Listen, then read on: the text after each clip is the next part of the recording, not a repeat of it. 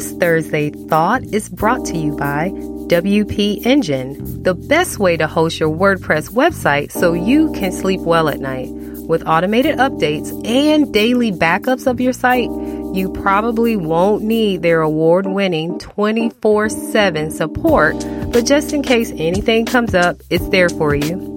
You can go to tpmfocus.com forward slash WP to learn more. And if you decide to sign up, just use the code WPE3FREE. Again, that's WPE as in WordPress Engine 3 FREE free. WPE 3 free and you'll get 3 months free using that promo code. Let's take a moment to connect the dots. Every Thursday, in under 10 minutes, I'm going to share with you real life, everyday situations to help you as an entrepreneur, a leader, an innovator, or just a person who's venturing out to try something new. These stories will help you make sense of situations you may find yourself in and also provide encouragement to keep you moving forward in your journey. Somebody told you a lie. Somewhere you heard this lie that it's best for you to be an entrepreneur. Somewhere, somehow, it has been ingrained in your mind that you should not work for anyone else, but instead found a startup. Here are my thoughts. Startups need employees, and you don't have to be the founder of a startup to join and enjoy the startup journey. As a tech startup founder myself, I can tell stories from my own experience. But in addition to that, I have also been a consultant to hundreds of startups and can share their sentiments as well. And here's one one of the truths is that as a startup employee, you'll sleep better at night than me being the CEO.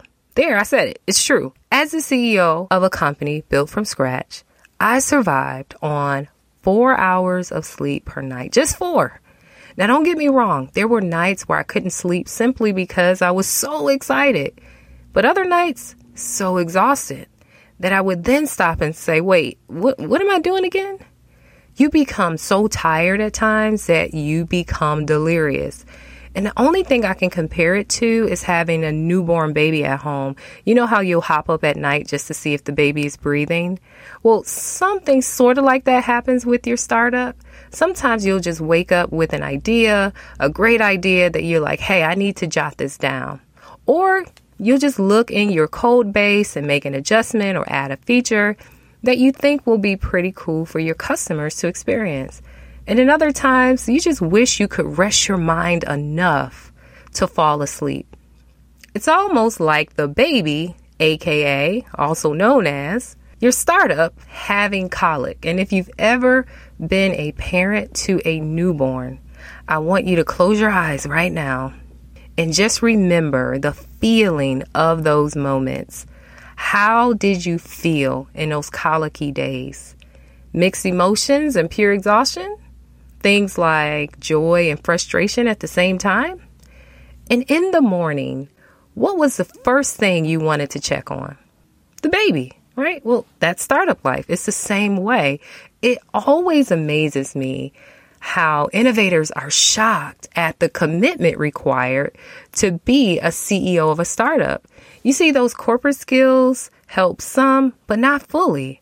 Those skills that you've mastered in corporate aren't fully utilized in the startup phase. Those skills have been perfected to serve established companies. And oh, yeah, those corporate networks you have, the people you know, okay, they're okay, but they won't get you to where you're trying to go. They don't know the players you need for startup level tasks and challenges. You see, it's different. It's much different. It's like you have all of this experience and all of these things, none of which can help you right now. Does that sound a little bit like parenthood too? It's a confusing time. One minute you think you've got it all under control, and the next you don't know up from down. It, it's crazy. I say all of this to circle back to the start of this.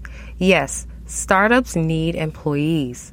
Being an early employee can give you experience like no other. There is nothing out there comparable. So before you jump out there full time on your own, perhaps that's something you'd like to try first. The most challenging and yet rewarding job at a startup is certainly working in business development and sales. That's the type of job you get real satisfaction from because when you close something, you are literally keeping the lights on for the business.